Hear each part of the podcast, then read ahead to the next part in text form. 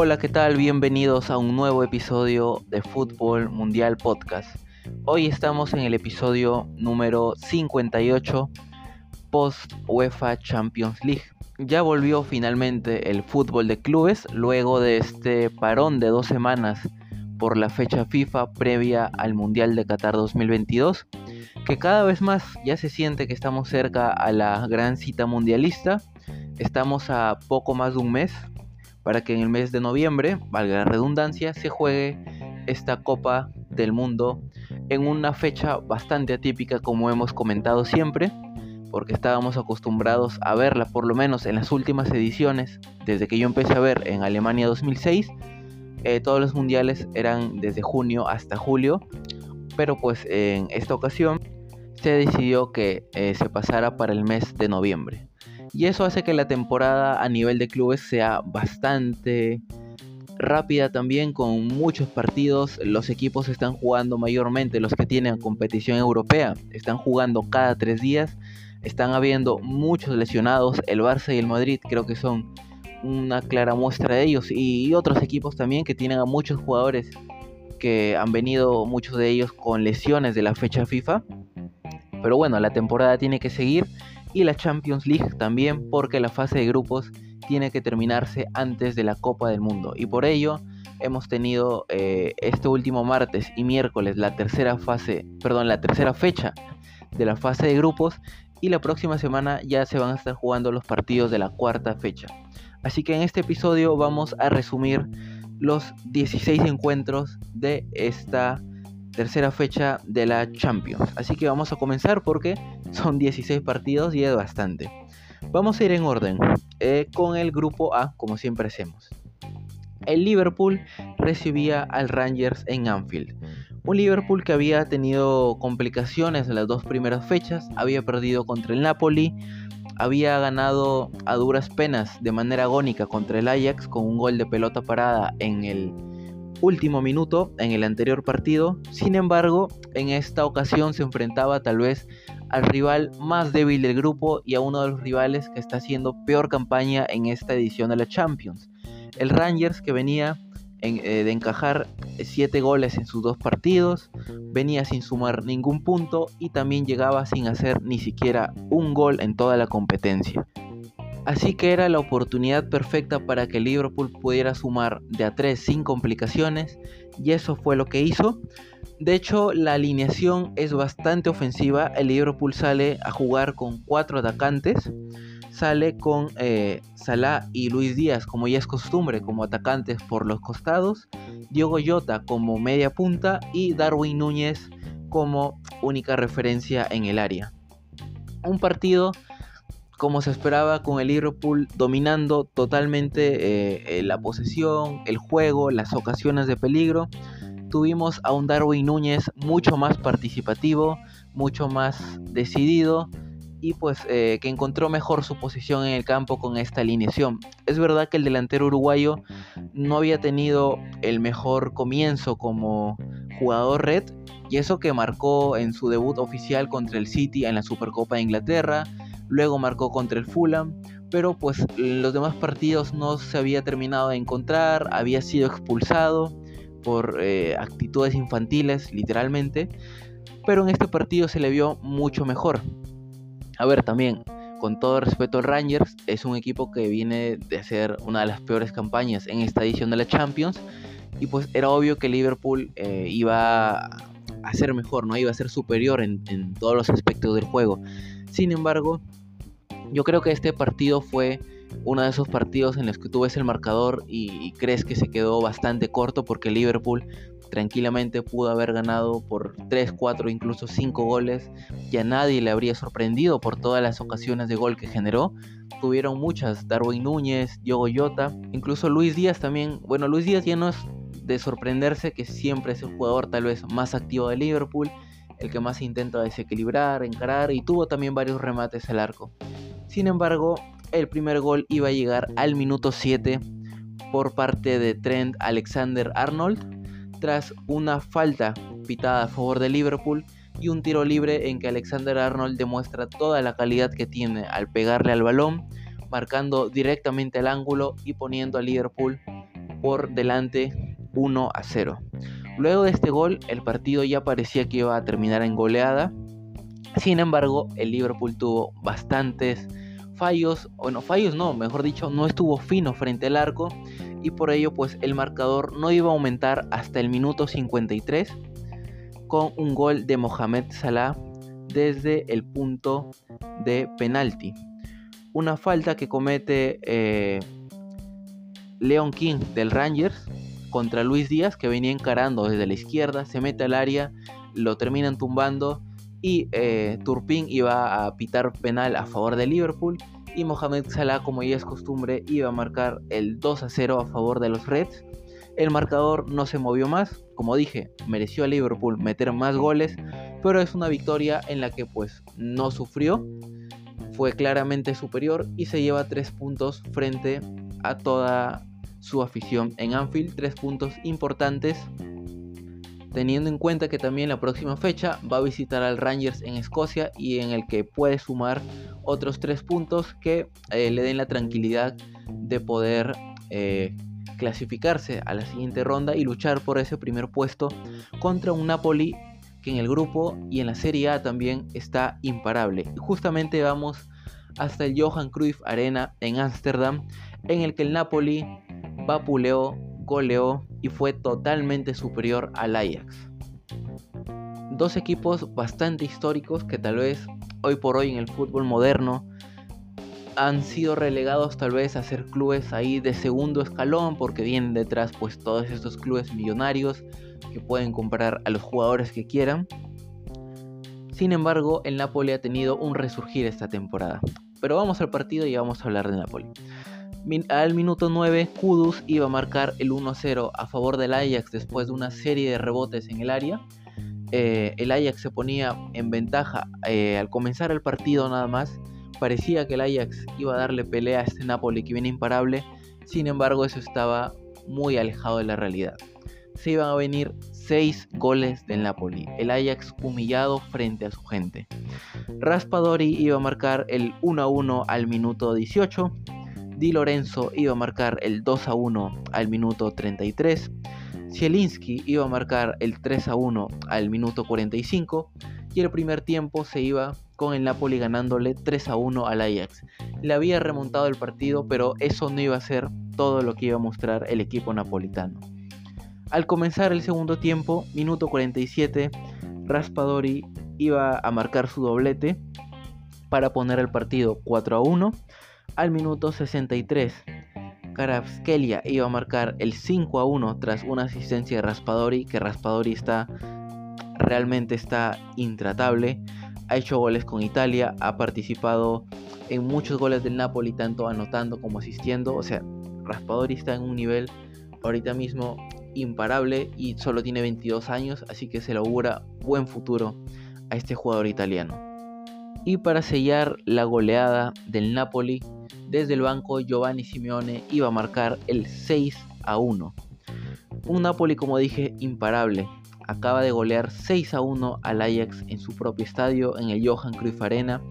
Un Ajax que venía haciendo bien las cosas en las últimas temporadas. Sin embargo, se ha encontrado con este Napoli que, como dije, está imparable tanto en la Serie A, en la que es líder con 20 puntos. Bueno, la Serie está bastante apretada y hablaremos de ello cuando hagamos algún resumen del torneo italiano, pero el Napoli está ahí líder y pues en esta Champions está con puntaje perfecto. 9 de 9, le ha ganado el Liverpool, le ha ganado el Rangers, le ha ganado al Ajax ahora. Puntaje perfecto, creo que es claramente favorito para quedarse con el liderato del grupo. Y eso que el Napoli tiene a Osimen, que es su máxima estrella, su goleador, está lesionado, pero aún así la está rompiendo. Y bueno, el Napoli otro nivel y el Ajax humillado en su propio estadio y la próxima semana se van a enfrentar la revancha, pero esta vez el Napoli va a ser local en el estadio de Diego Armando Maradona. Con estos resultados, el grupo queda con el Napoli, como mencioné, líder con 9 puntos, Liverpool segundo lugar con 6 puntos, Ajax tercer lugar con 3 puntos y Rangers en último lugar, como dije, con 0 puntos. Vayamos al grupo B. El grupo B iba a tener el partido entre el Brujas y el Atlético de Madrid.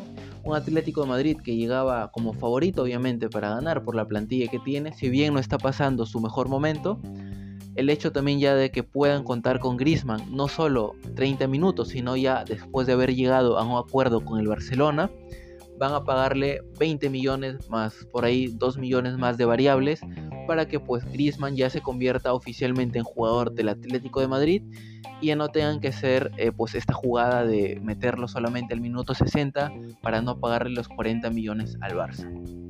Pero bueno, vamos al partido.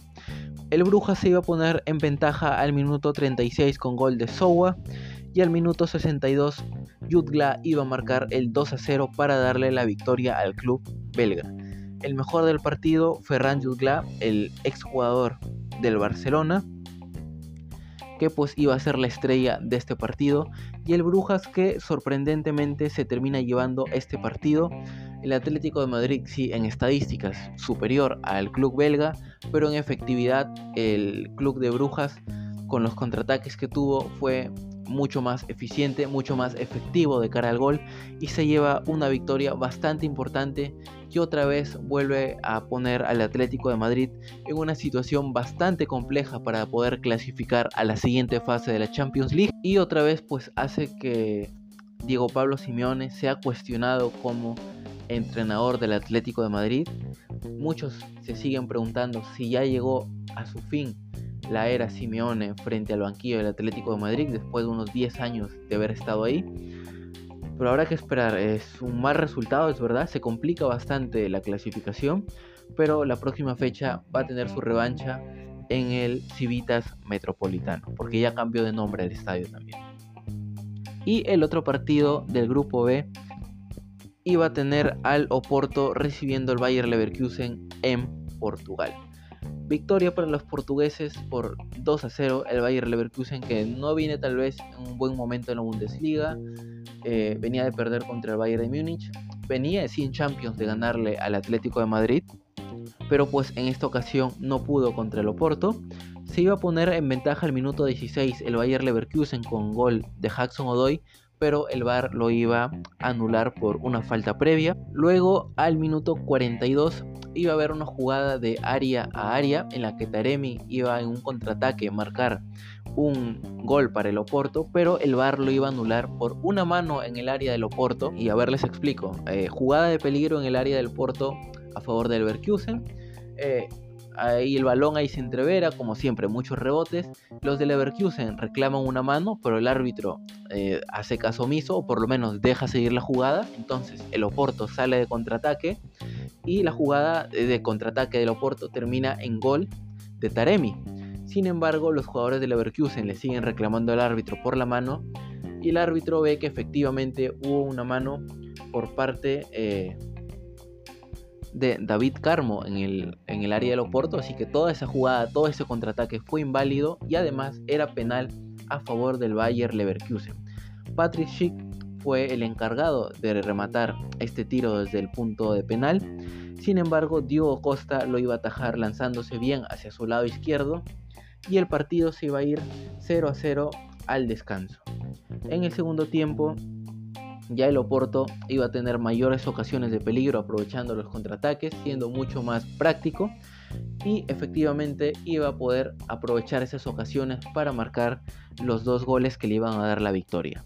Al minuto 69 Saidú iba a marcar el 1-0 y al minuto 87 Galeno iba a marcar el segundo gol para el equipo portugués que suma sus primeros tres puntos en esta edición de la Champions League. Con estos resultados, el grupo B queda de la siguiente manera. El Brujas con puntaje perfecto, sorprendentemente tal vez el que era considerado el equipo más débil en este grupo, está líder con 9 puntos el equipo belga.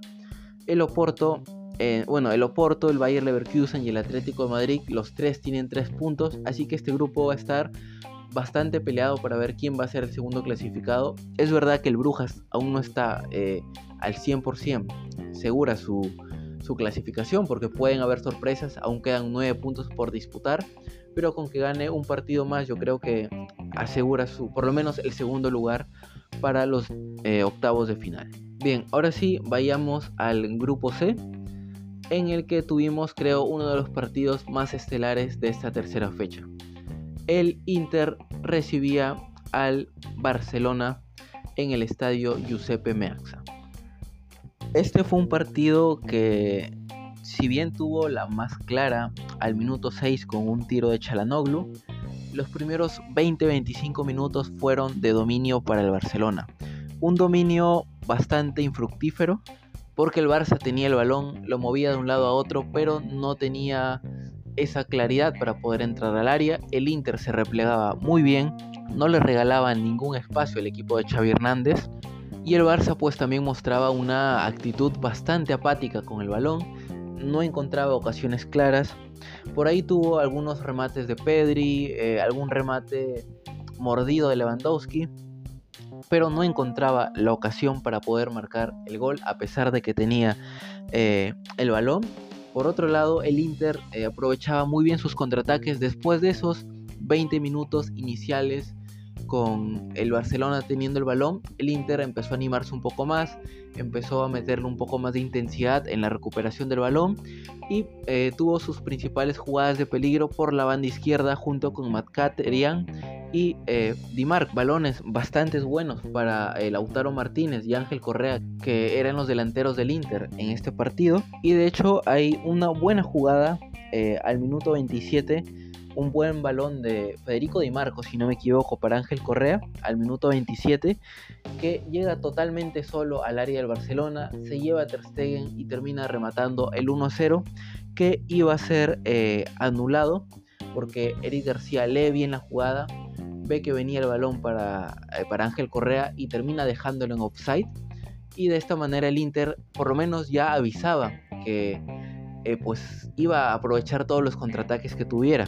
Por ahí también hubo una ocasión de Osman Dembélé al minuto 35 en la que llega al área, se lleva varios jugadores, pero pues esos jugadores que les gusta regatear siempre terminan haciendo una de más. Dembélé hace una de más y pues eh, termina rematando eh, el palo izquierdo de Onana, el balón se termina yendo afuera y el Barcelona tal vez esta era la ocasión más clara que había tenido. Sin embargo, el hecho de que el Barcelona no haya mostrado claridad en la posesión que tuvo hizo que el Inter aprovechara una buena jugada al minuto 47. Cuando el partido ya estaba acabando, Federico Di Marco hace un buen cambio de orientación con el balón. Entonces, pues llega centro para el Inter, el balón lo rechaza la defensa del Barcelona. Lautaro remata, el balón termina rebotando en la defensa, el balón le queda a Charanoglu, que con un buen remate desde el borde del área termina venciendo a Ter Stegen y el partido se ponía 1 a 0 a favor del Inter de Milán. En el segundo tiempo eh, el partido ya cambia digamos un poco, el Barcelona muestra otra actitud, se va contra el Inter, el Inter también aprovechó muy bien los contraataques que tuvo, Lautaro, si bien no tuvo muchas ocasiones claras eh, para, para poder rematar, sí que peleó bastante el balón, estuvo molestando a los centrales, eh, bajó bastante a ayudar con, con la presión a los centrales del Barcelona para que no pudieran iniciar el juego y aunque el Barcelona lo intentó no pudo empatar el partido. Eso sí, hubo un gol anulado a Pedri al minuto 60 por una mano de Ansu Fati y luego ocurrió creo yo la gran polémica del partido.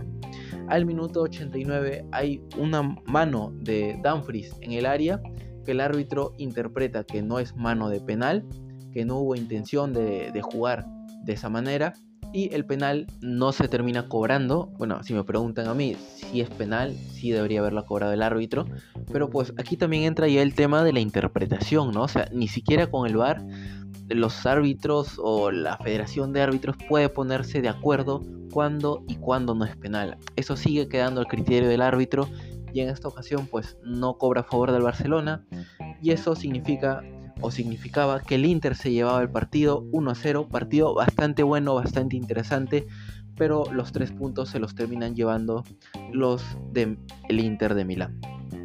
El otro partido tuvo al Bayern de Múnich recibiendo al Victoria Pilsen.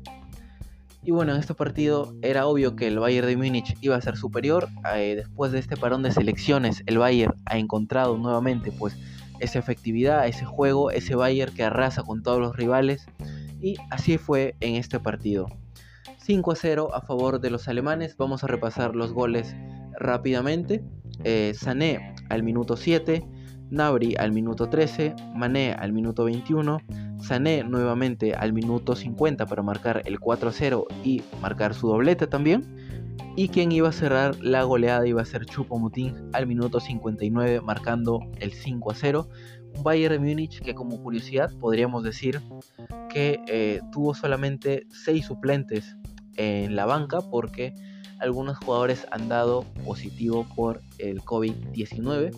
Así que de los 6 suplentes entraron todos menos el portero y se hicieron los 5 cambios y el Bayern eh, se lleva 3 puntos importantísimos que eran fáciles para ellos obviamente con todo respeto a la victoria de Pilsen pero pues si consigue la victoria en República Checa que es lo lógico y estaría eh, asegurando su pase a la siguiente fase de la UEFA Champions League.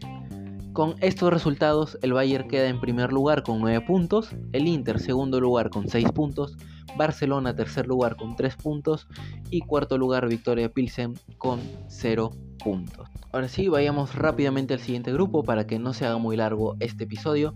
Grupo D, el Sporting de Lisboa visitaba el Olympique de Marsella en Francia. En este partido creo se mostró lo que puede hacer el poder psicológico en el fútbol. El Sporting de Lisboa se iba a poner en ventaja al minuto 1, al comenzar nomás el partido, con un golazo de Trincao, 1 a 0 a favor de los portugueses. Sin embargo, al minuto 13, una mala salida del portero, un balón que le termina rebotando a Alexis Sánchez iba a marcar el 1 a 1 para el Olympique de Marsella y después de esto el Sporting de Lisboa se derrumbó totalmente y principalmente el portero Adam.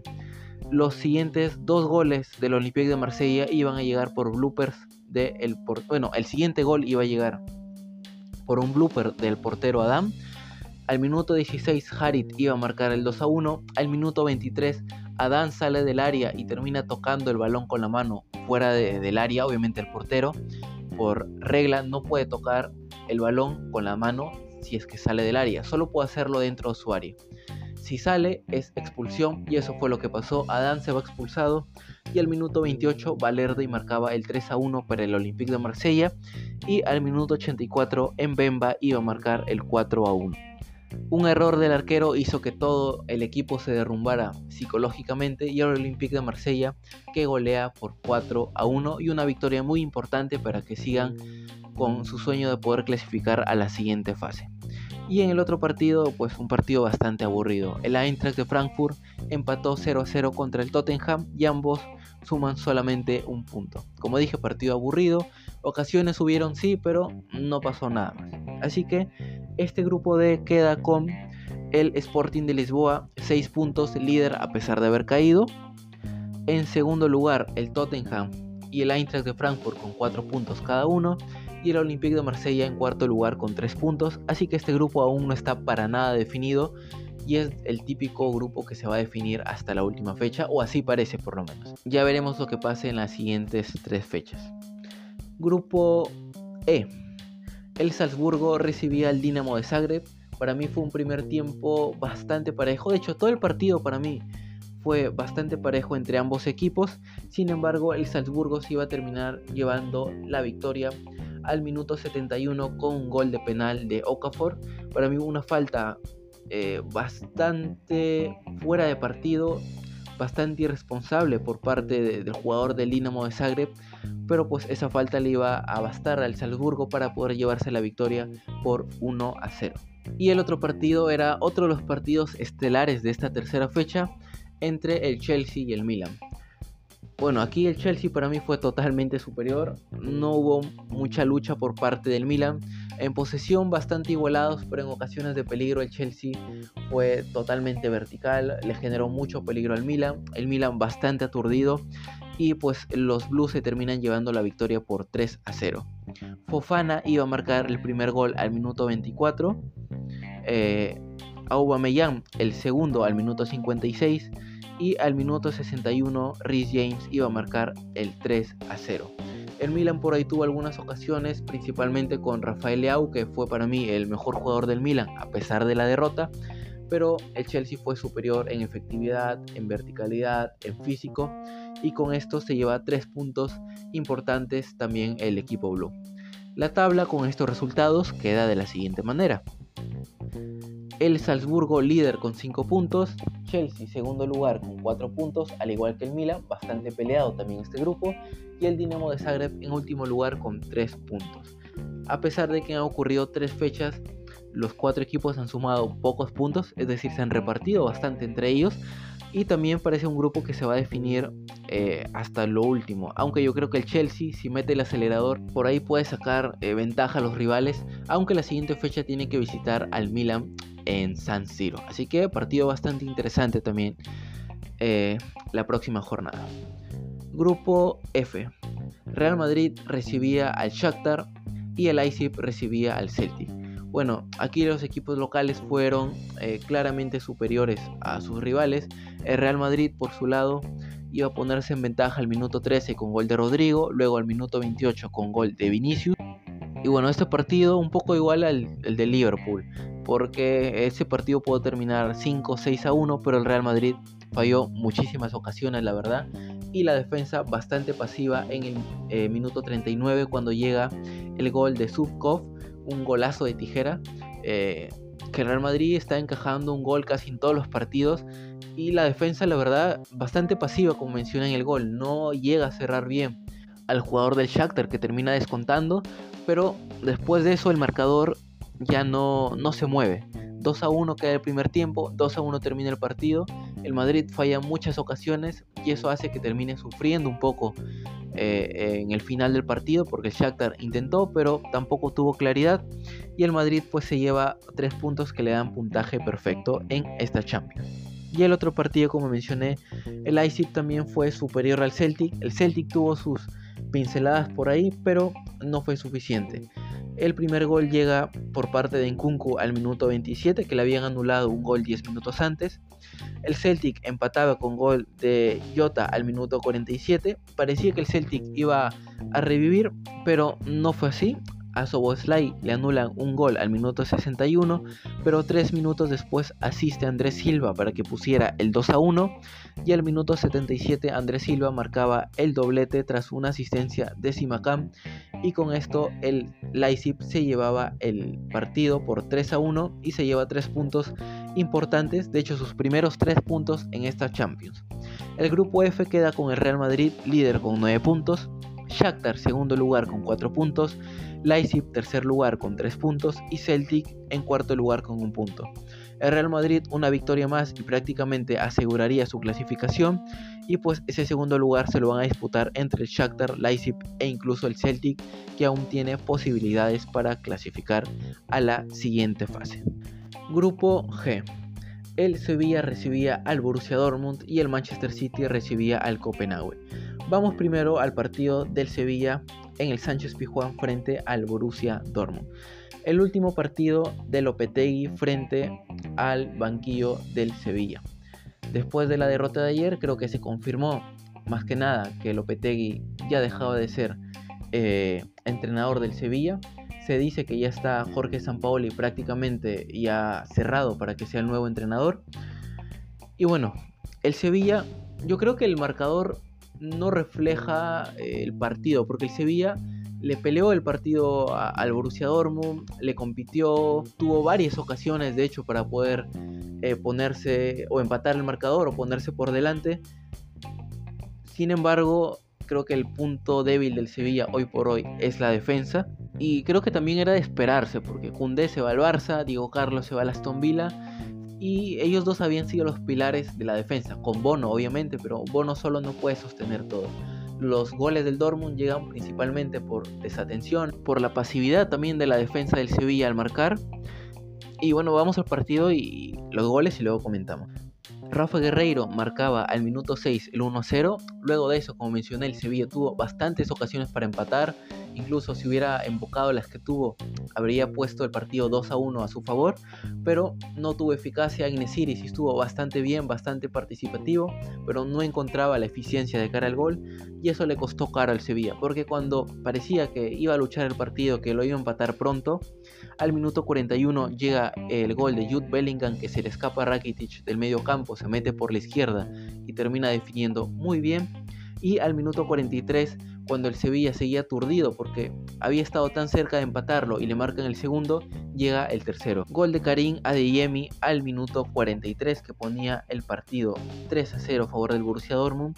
Como digo, no reflejaba tal vez lo que había sido el partido, pero el fútbol se gana con goles y si la defensa está mal, el Borussia Dortmund aprovechó para meter tres goles. Eh, se iba el primer tiempo, el público en el Sánchez Pijuán bastante enojado, pifeando, gritando porque el equipo no mostraba reacción y parecía que se venía una goleada aún mayor. Segundo tiempo, al minuto 51, Einesiri marcaba el 3 a 1 y cuando parecía también que nuevamente el Sevilla se lanzaba al ataque para por lo menos empatar el partido, no pudo hacerlo porque al minuto 75 llega un gol de Julian Brandt que se queda totalmente solo en el área para cabecear y marcar el cuarto gol a favor del Borussia Dortmund y pues de esta manera el equipo alemán se lleva una victoria también bastante meritoria porque jugó bien más allá de los errores del Sevilla y se lleva la victoria por 4 goles a 1 y este fue el último partido de Lopetegui frente al banquillo del Sevilla. Y el otro partido pues no hay mucho que comentar. El City fue totalmente superior al Copenhague, 5 a 0 a favor del el equipo de Pep Guardiola. Así que vamos a repasar los goles rápidamente. Minuto 7, Haaland. Ah, no es de sorprenderse que Haaland marque goles. Y sobre todo que marque un doblete, porque volvió a marcar un doblete en ese partido. Minuto 32, nuevamente Haaland ponía el 2 a 0. Eh, al minuto 39 marcaba un autogol para poner el 3 a 0 a favor del City. Al minuto 55 Marés marcaba el 4-0 y al minuto 76 Julián Álvarez marcaba su primer gol en Champions League para darle otra victoria en la que el City fue totalmente superior. Con estos resultados, el grupo queda de la siguiente manera. Manchester City primer lugar con 9 puntos, Borussia Dortmund segundo lugar con 6 puntos, Sevilla tercer lugar con 1 punto y Copenhague cuarto lugar con 1 punto. Por cómo va el grupo, y con la llegada de San Paoli eh, que tiene que implantar su idea de juego, veremos si al menos el Sevilla puede agarrar ese cupo para eh, la Europa League porque veo bastante difícil que pueda hacerlo para la siguiente fase de la Champions League. Vayamos ahora sí ya al último grupo de esta Champions, grupo H. El Benfica recibía al Paris Saint Germain y la Juventus recibía al Maccabi Haifa. Vayamos primero hasta Portugal, donde el Benfica empató 1 a 1 contra el Paris Saint-Germain. Eh, el Paris Saint-Germain obviamente por momentos se mostró superior, tuvo mayores ocasiones, pero el Benfica compitió bastante bien. Al minuto 22 llegaba un golazo de Messi tras una jugada con Mbappé y Neymar. Messi remata directamente al ángulo, un balón que se va eh, abriendo y luego cerrando el arco, una parábola media rara, pero es un golazo de Messi al minuto 22.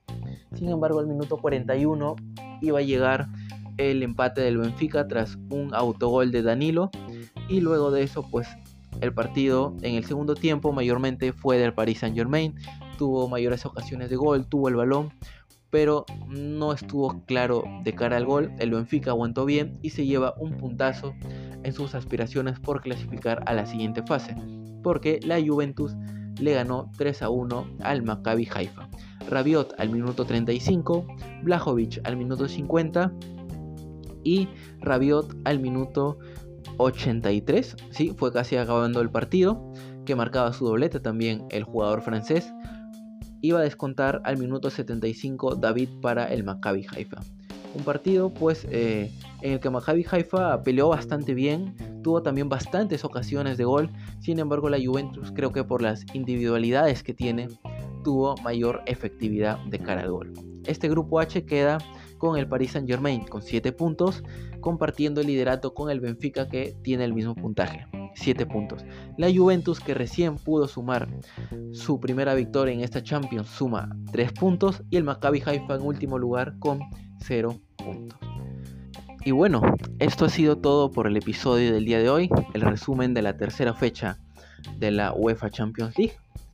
Y recuerden que pueden suscribirse a Fútbol Mundial Podcast en las distintas plataformas como Spotify, Anchor, Google Podcast, Breaker, Radio Public, Pocket Cast y también en YouTube pueden encontrarnos como Fútbol Mundial Podcast si se les hace pues más cómodo escucharlo desde la plataforma de videos.